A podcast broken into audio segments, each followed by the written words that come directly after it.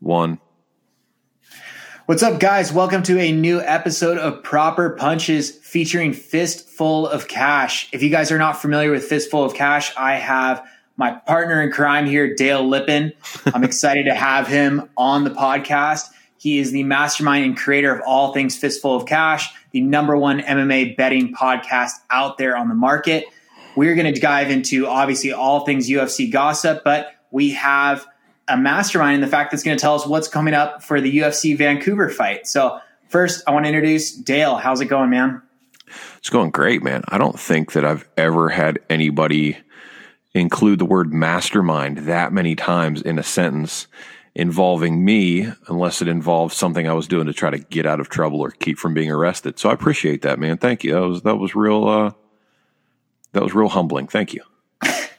Absolutely. I mean, that's literally the only term that comes to it. When you're making money off some guy's intellect and analytics, mastermind. I mean, that's just what you should wear. That should be your BMF title, the mastermind title right there.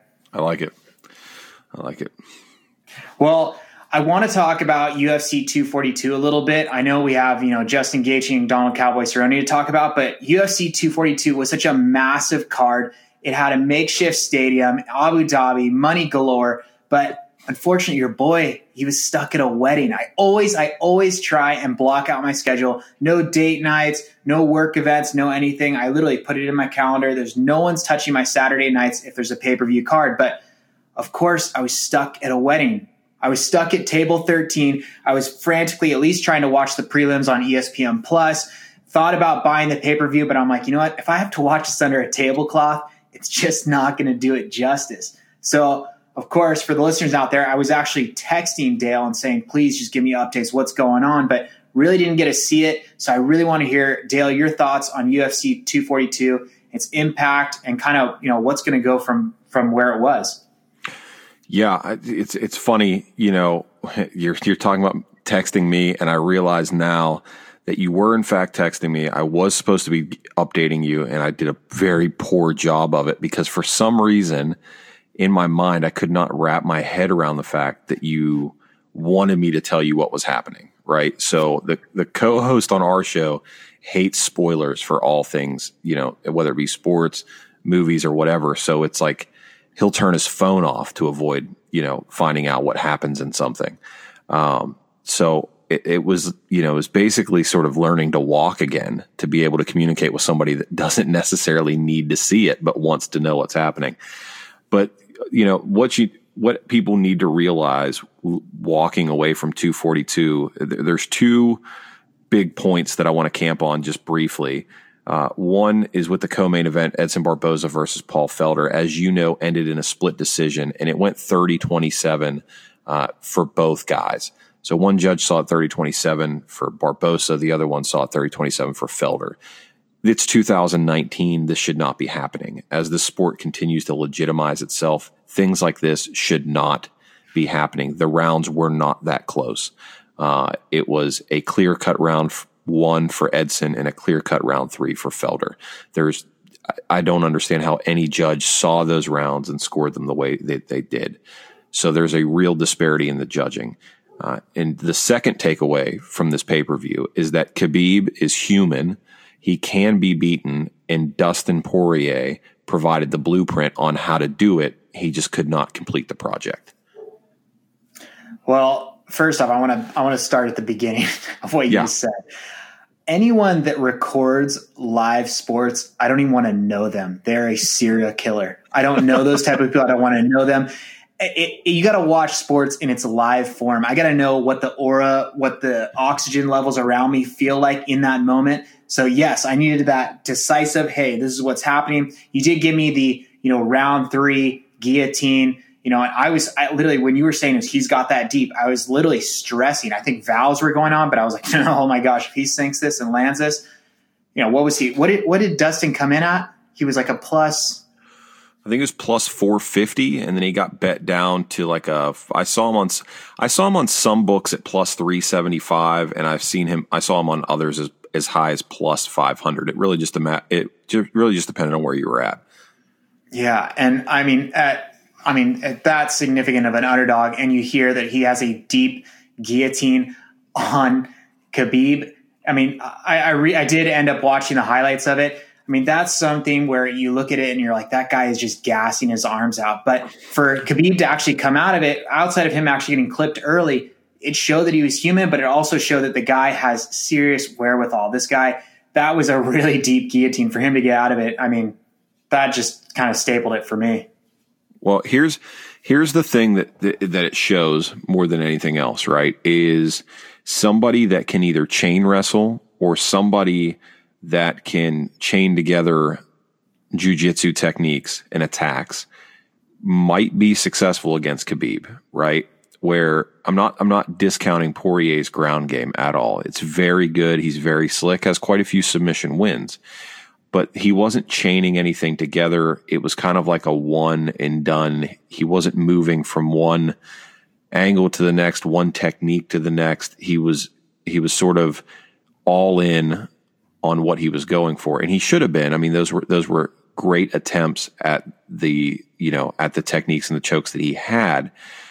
But what we saw there is Khabib is willing to expose himself to what could you know in the right circumstances be a less advanta- less than advantageous position to defend himself. There's a little bit of panic there when a limb gets threatened or a choke gets in on him. We saw this. You know, he's willing to give up.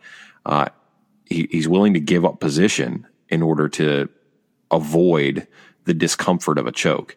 So if you have a guy like Tony Ferguson that can put him in these kind of positions and do so successively, you know, using that uh, that Eddie Bravo 10th Planet electric chair style setup, uh, it could be a it could be a damn interesting fight. Absolutely. And when you're in that guillotine type position, any jiu-jitsu guy will tell you that, you know, one, if it's deep, I mean, you're struggling, you're trying to get that that forearm is in a far away from your chin as possible, but you're also trying to relax and kind of move it like chess. You're trying to think what's the next step.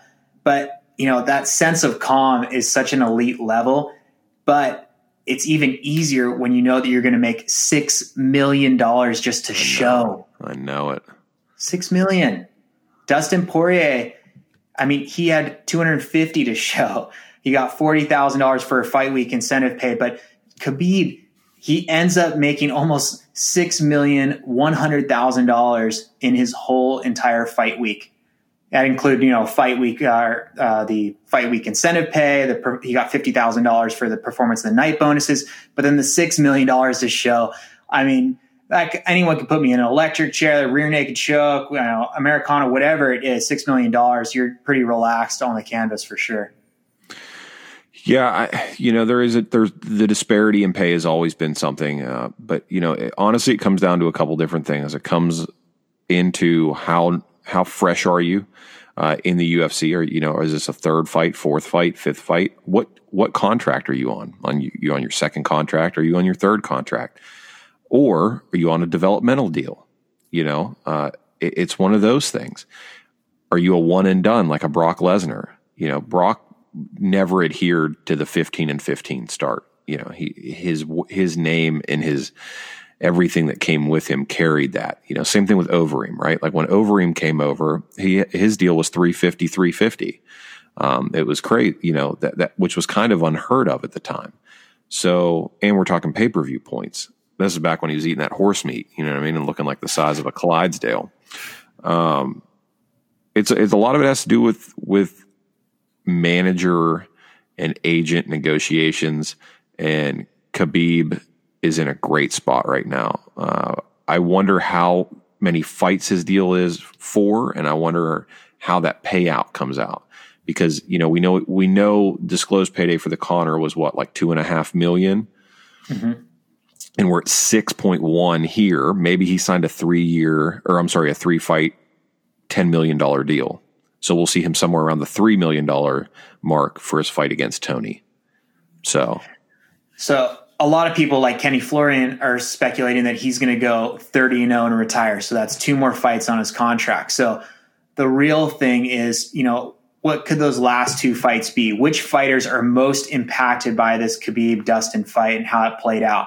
Obviously, you saw Conor McGregor tweet out, book my rematch for Moscow. Now, before I get into him, I need a preface for everyone in the room, all proper nation. You know, your boy is a big Conor fan, but Dale, oh my God, he is the biggest Conor fan. Brushes his teeth with proper 12, eating corned beef hash every single day, bleeds orange and green. This guy is all things Ireland. So before I get into Conor McGregor and how much you love him and why he should deserve the rematch, I want you to also talk about Dale Tony Ferguson 12 and 0 heading in, you know, Khabib's 12 and 0 in the UFC. And then maybe this fight coming up, Cowboy and Gaethje, how that could play out. If one of those guys win, is it a Conor fight? You know, do they have the actual uh, bandwidth? Do they have the notoriety to actually be in with Khabib? Out of those three subsets right there, what do you think's most feasible? I think what's most feasible is Tony withdraws from a fight against Khabib. Conor steps in. They give it. To, they give him the rematch, even though he didn't do anything in my eyes to deserve it. Um, you know, hopefully, those in foreign countries and the people that just aren't hip to your game are realizing how facetious you were being with my love for Conor McGregor. That's just not the case. Uh, the whole book my rematch for Moscow, you really triggered me in the sense that you know he just hasn't earned it. I don't think that fight was competitive. I don't think he's. De- I don't think he's deserving of a rematch. Here's the problem with that, though, is that you have Tony Ferguson, right? You have Tony Ferguson fight Khabib. That's your number one and number two. Conor sitting at number three. Gaethje's at four. Cowboys at five. Who the winner of this Cowboy Gaethje fight on Saturday, which we're going to talk about, is not going to fight Conor McGregor. They are not going to have Conor McGregor fight anybody that is not Khabib. And the reason why I say that is, is I believe that it won't sell as well. And it won't sell as well for a multitude of reasons. The name reason is, is that there's nobody out there right now that Conor can fight that he's going to be able to draw the type of numbers that he will with Khabib one or Diaz one and two, unless it is Diaz three. That's it. We saw how competitive the Khabib Conor fight was the first time around. It's going to be real hard to sell pay per views for that again, outside of the spectacle factor, which you've talked about. Uh, I think people believe that a fight against Tony Ferguson will be even less competitive, mostly because of Tony's jiu-jitsu. And then you are not going to have your two prized pupils, your your uh, your cherubian angels of violence in Cowboy and Gaethje. You're not going to put them against your your moneymaker. You can't send a, a werewolf in to fight Conor McGregor and Justin Gaethje. And there's no glory to be had in Cowboy going after Conor. Uh, there's just there's nothing to be done there. So I don't know who you have him fight next. I don't know how you sell a fight with him unless it's a new a new angle, a new person, because I don't think it'll be competitive with any of the guys in the top five right now. So another one of your favorites, Ali Abdelaziz, your favorite manager of all time, yeah. said that Conor sounds like a desperate ex girlfriend that's all Conor wants is obviously the Khabib matchup. But as of recently, literally in the past day, Ali's come out and actually said, no, no, no, Tony Ferguson, he doesn't get what he wants. We're looking towards GSP. GSP is what we want next. Do you think that's fair? Um, I, honestly, I mean, what we've seen past precedent wise is that Dana White doesn't give a shit about fair.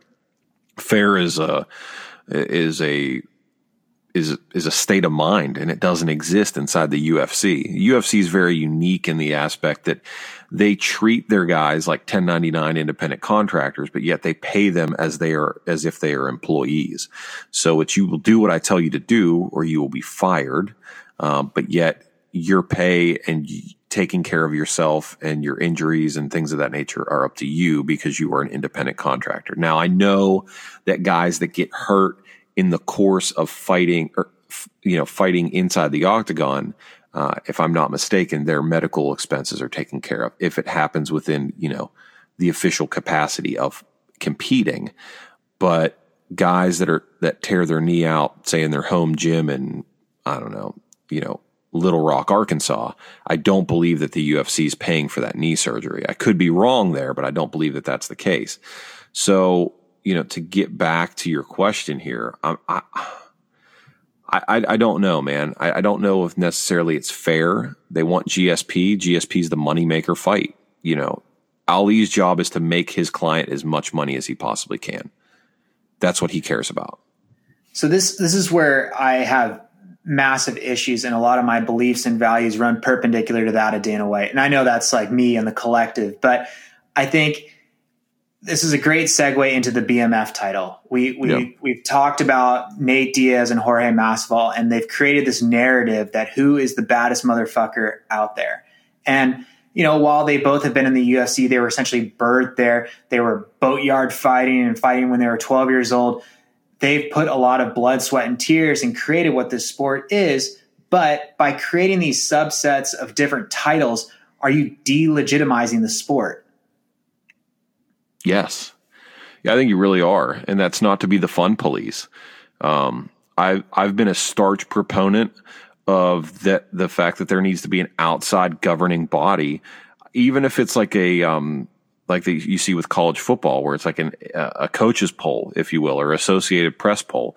There needs to be an outside governing body that determines title contenders, rankings, things of that nature. It, it will help legitimize the sport. Uh, it will remove some of the control away from the matchmakers themselves uh, and the Dana Whites of the world, and it will help these guys, you know, legitimately stake claims to the things that could be a life changing event for them, i.e., title shots, number one contender shot, you know, uh, opportunities, things like that. I mean, that's a really big deal. And there's a reason why boxing, having been around for 200 plus years now, has run it that way. It's an effective way to do it. Is it a, is it a perfect way? No, but we're 200 years in. We haven't done we haven't done too much to change it. And I think that that speaks volumes to the validity in running things that way. But again, we circle back here to this idea of independent contractors versus employees. When you do stuff like this, right? It's like creating an employee of the month award is what the BMF title is. It's kind of like saying you guys have made Daddy Dana a lot of money. I'm giving you this opportunity and I'm going to give you this sort of ancillary prize. It's a performance bonus, is really what it is. It's it's a very um, sophisticatedly packaged performance bonus. And but calling it a title, yes, I think delegitimizes what the sport's trying to accomplish. So with the BMF title, this is essentially just opening up the floodgates for a multitude of different things. So actually, if we go back to what we talked about at the beginning with the 30 27, 27 30 Barboza Felder, and he's saying, hey, you know, there has to be another facet to the sport that whether that's audience driven or that's another federation, whatever it is, there needs to be something else out there that helps organize the sport more.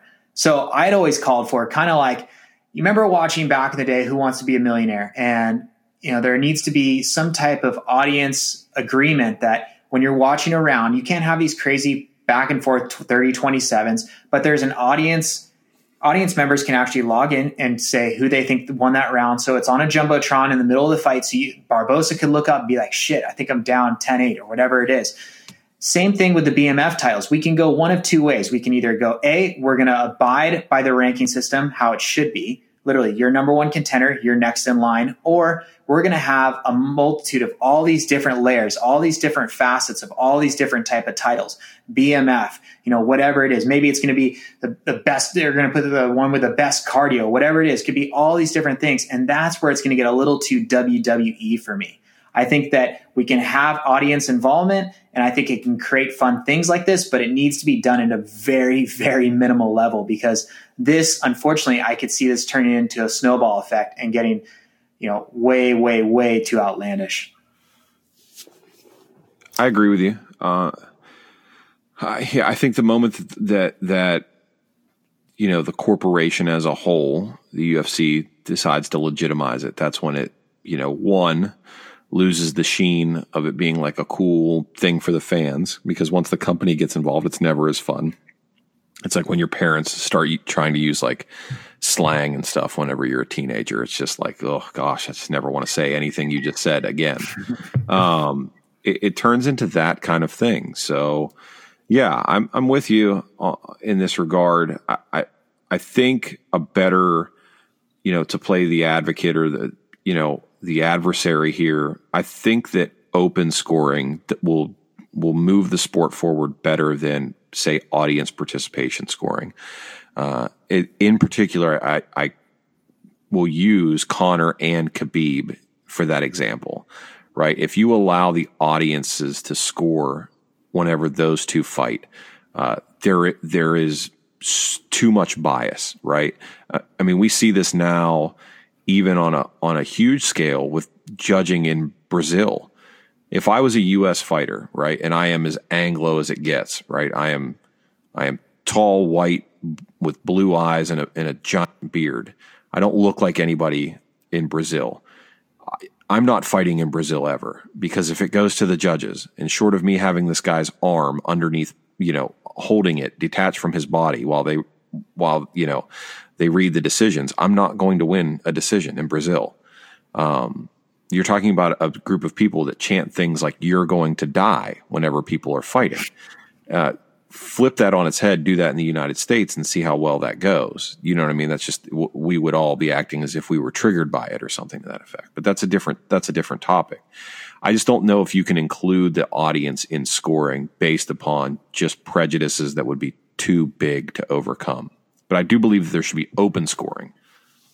Oh, for sure. And I think that's a great point in regards to the biases. It's kind of like UFC Vancouver. We have two fighters that everyone loves. Everyone loves Justin Gaethje for his crazy knockout powers, backflips off the top of the cage, and then Donald Cerrone, literally the most active fighter, the most badass looking cowboy wearing, cowboy slinging dude on the planet. So I want to get into UFC Vancouver. I want to give Proper Nation kind of a glimpse into the fistful of cash how you run it. Let's go top to, or bottom to top, just like you do chronologically, and let's go through this September 14th at Rogers Arena, ESPN Plus UFC Fight Night 158 card. Yeah, sure. I mean, I'd uh, I'd love to. So, you know, kicking off the main card, uh, you've got Antonio Carlos Jr., aka Shoeface, taking on Uriah Hall. Uriah Hall sitting at a plus 190 uh, as far as underdog status goes, and I think that they've got this one right.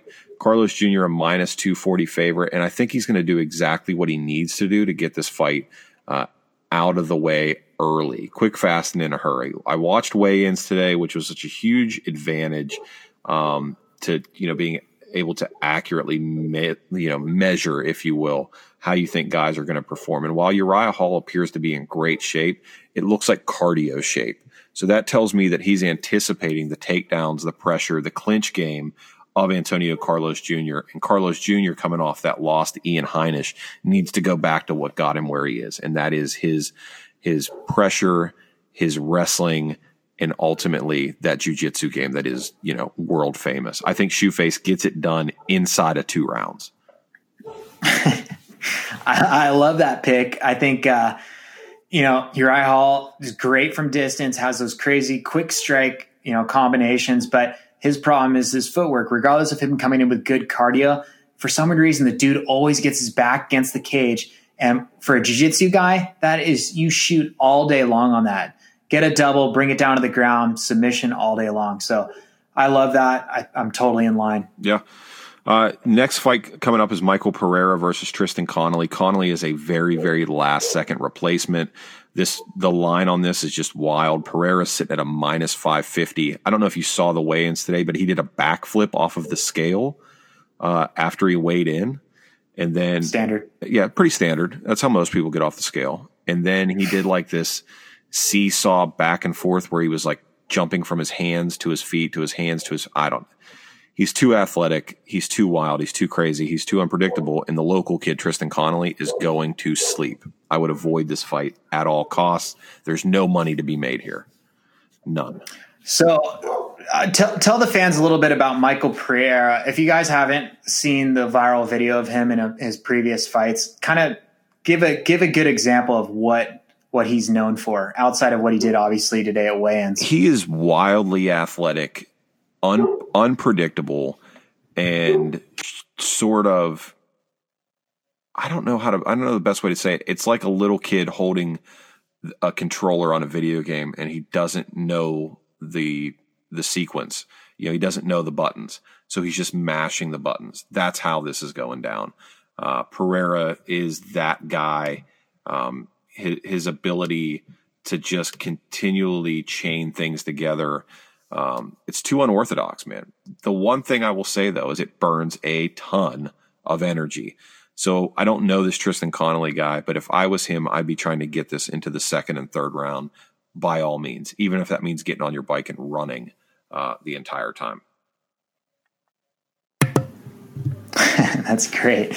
Um, I'm really excited, obviously, for Todd Duffy. Off for four years. what did he look like at, at weigh-ins? This guy, from a marketing perspective, has been unbelievable. I mean, Dana White, of all people, is on his hands and knees praying to God that Todd Duffy doesn't win.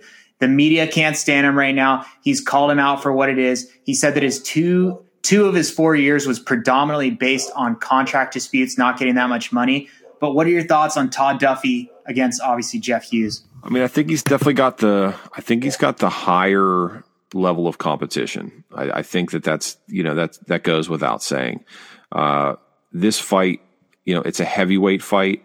Heavyweight fights are pretty hard to gauge based upon the the speed and the power in which these guys move. I will say this though, after weigh-ins, Todd Duffy actually became more of an underdog. This fight was a pick 'em, and now you can get Todd Duffy at even money.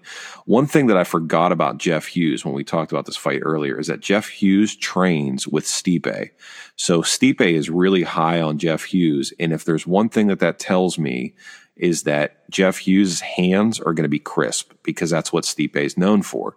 So crisp hands and Todd Duffy, if you recall, four years ago, last time Duffy fought, his chin not that great. A guy with crisp hands, that's that, that you know that, that, that's something to behold. I am leaning Jeff Hughes here at minus one thirty, although a heavyweight tilt at damn near even money. I would say, you know, maybe just wait till they're getting ready to walk out, see who you like more, whether it be walkout song or whatever, and then throw money there. But I believe I'm going to play money on Jeff Hughes sitting at minus 130. I like I like that for sure. I think it's so funny. Everyone always says ring rust, but heavyweights that just goes right out the window. Yeah. Honestly, there's no such thing as ring rust in the heavyweight. You land a big shot, you're out cold. But I will say, when Todd Duffy's talking about the glory days with Frank Mir, it's kind of like okay, well, maybe let's talk about some people that are a little bit more relevant right, right. now. But uh, I like the Jeff Hughes pick. Um, I'm in line as that with that as well. So yeah, so co-main event, Glover Teixeira is trying to turn back the clock. He's taking on Nikita Krylov. Krylov, as you know, is a young killer. Teixeira is again trying to fight back father time here.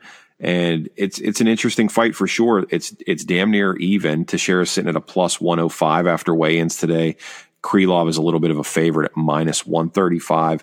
The biggest thing for Teixeira is he's got to withstand the initial the initial impact. We've seen in his last two fights against Karl Roberson and Ion Cutelaba that he his chin is starting to go. Uh, that could be a real problem in taking on a on a young hitter like Krylov. The thing with Krylov though is Krylov is known to get hit, and can he use his veteran savvy to get past Krylov here? I'm going to be honest with you, man. I have not seen over under on rounds uh, for this fight. I just like this fight inside the distance. The more I'm thinking about this fight, the harder it's going to be for me to pick a winner. I can see paths to victory for both of these men. I like this fight, although it's a middleweight fight. I like this fight to end inside the distance. I see the rounds probably going to come in at one and a half. If that's the case, I'm going to go ahead and take it at the under one and a half at whatever that comes in at because I believe Krylov either wins early or he blows his wad and Teixeira gets him out of there the way he has his last two opponents. So under one and a half, if that's what it's at.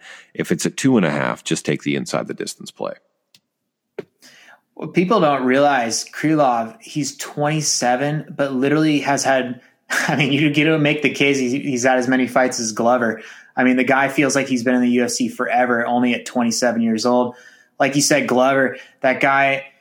I mean, his chin. I mean, it's it's a little bit dated, and when he likes to work in clinch, all it's going to take is a little overhand right, and that could just dominate and decimate that chin. So, I don't know. That's a tough one as well. But I like I like Nikita on the fact that he has experience. He's been under the lights before, and he's had significant wins. OSP. I mean, that's a big win to take to town.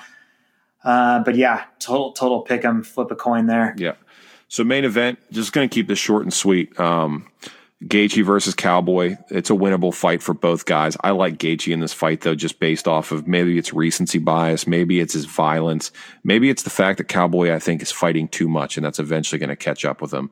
Uh, and I, I just think that it's too much.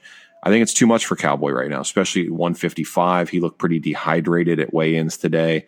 I know he's a pro at cutting weight to 155, but there's a big difference between uh, you know, 37 year old Donald cutting to 155 and 27 year old Donald cutting to 155. All that to say that, you know, Gaethje has been battling an eye infection all week, which has me feeling a little uneasy about picking him. Uh, but I do believe with a five round fight, this fight will not go the distance. Gaethje is not built for distance. He just empties the tank too early think over under on rounds is going to come in at three and a half. When it does come in, I'm going to take it under three and a half, and I'm going to take Gaethje as well. Uh, that's such a horrible, horrible pick. I feel bad for Proper Nation. I just heard that. I really do.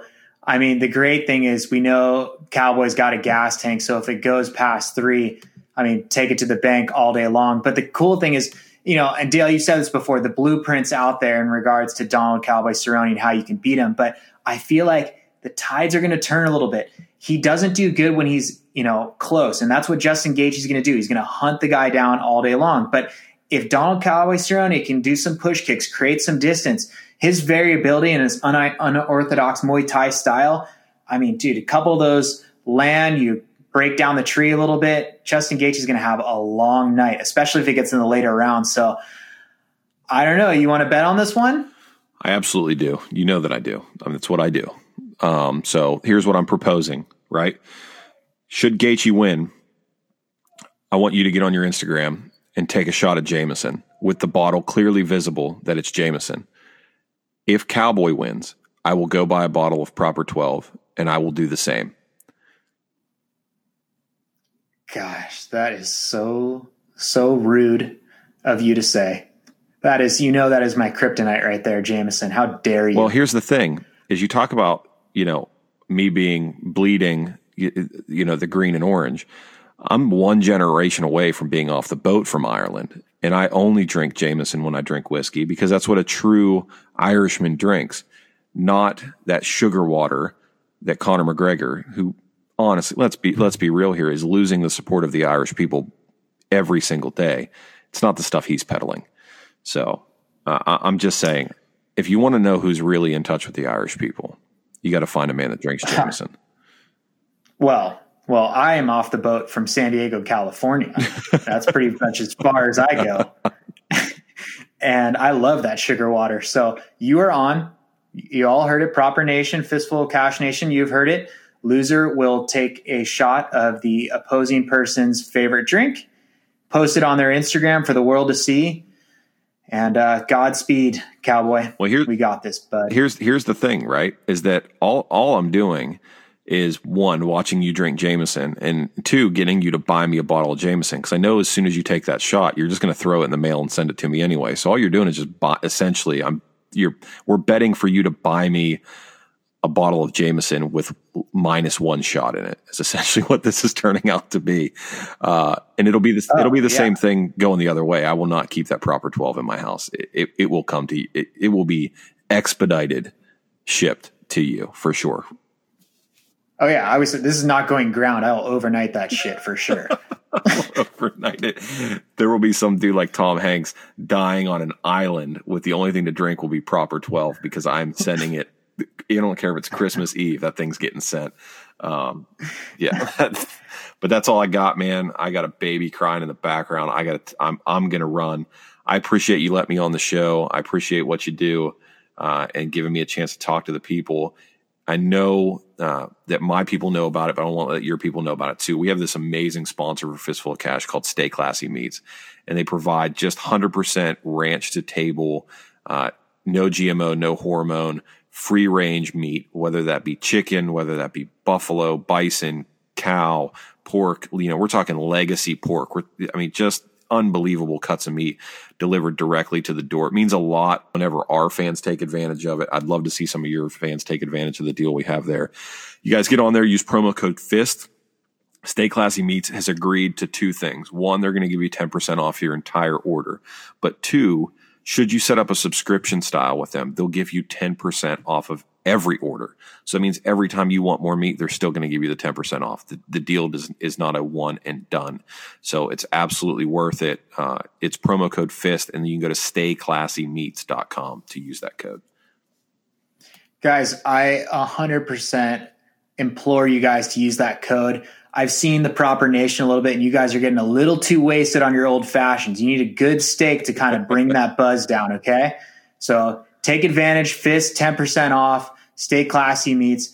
Dale, thank you so much for coming on. That was awesome. I'm excited for proper punches to hopefully, you know, take advantage of your service every UFC fight. I'm excited obviously for UFC Vancouver. Guys, both for Fistful of Cash and Proper Punches, please leave us a review on Apple's, iTunes. Uh, that goes a long way. And obviously, check out both of our social channels at Fistful of Cash and at Proper Punches.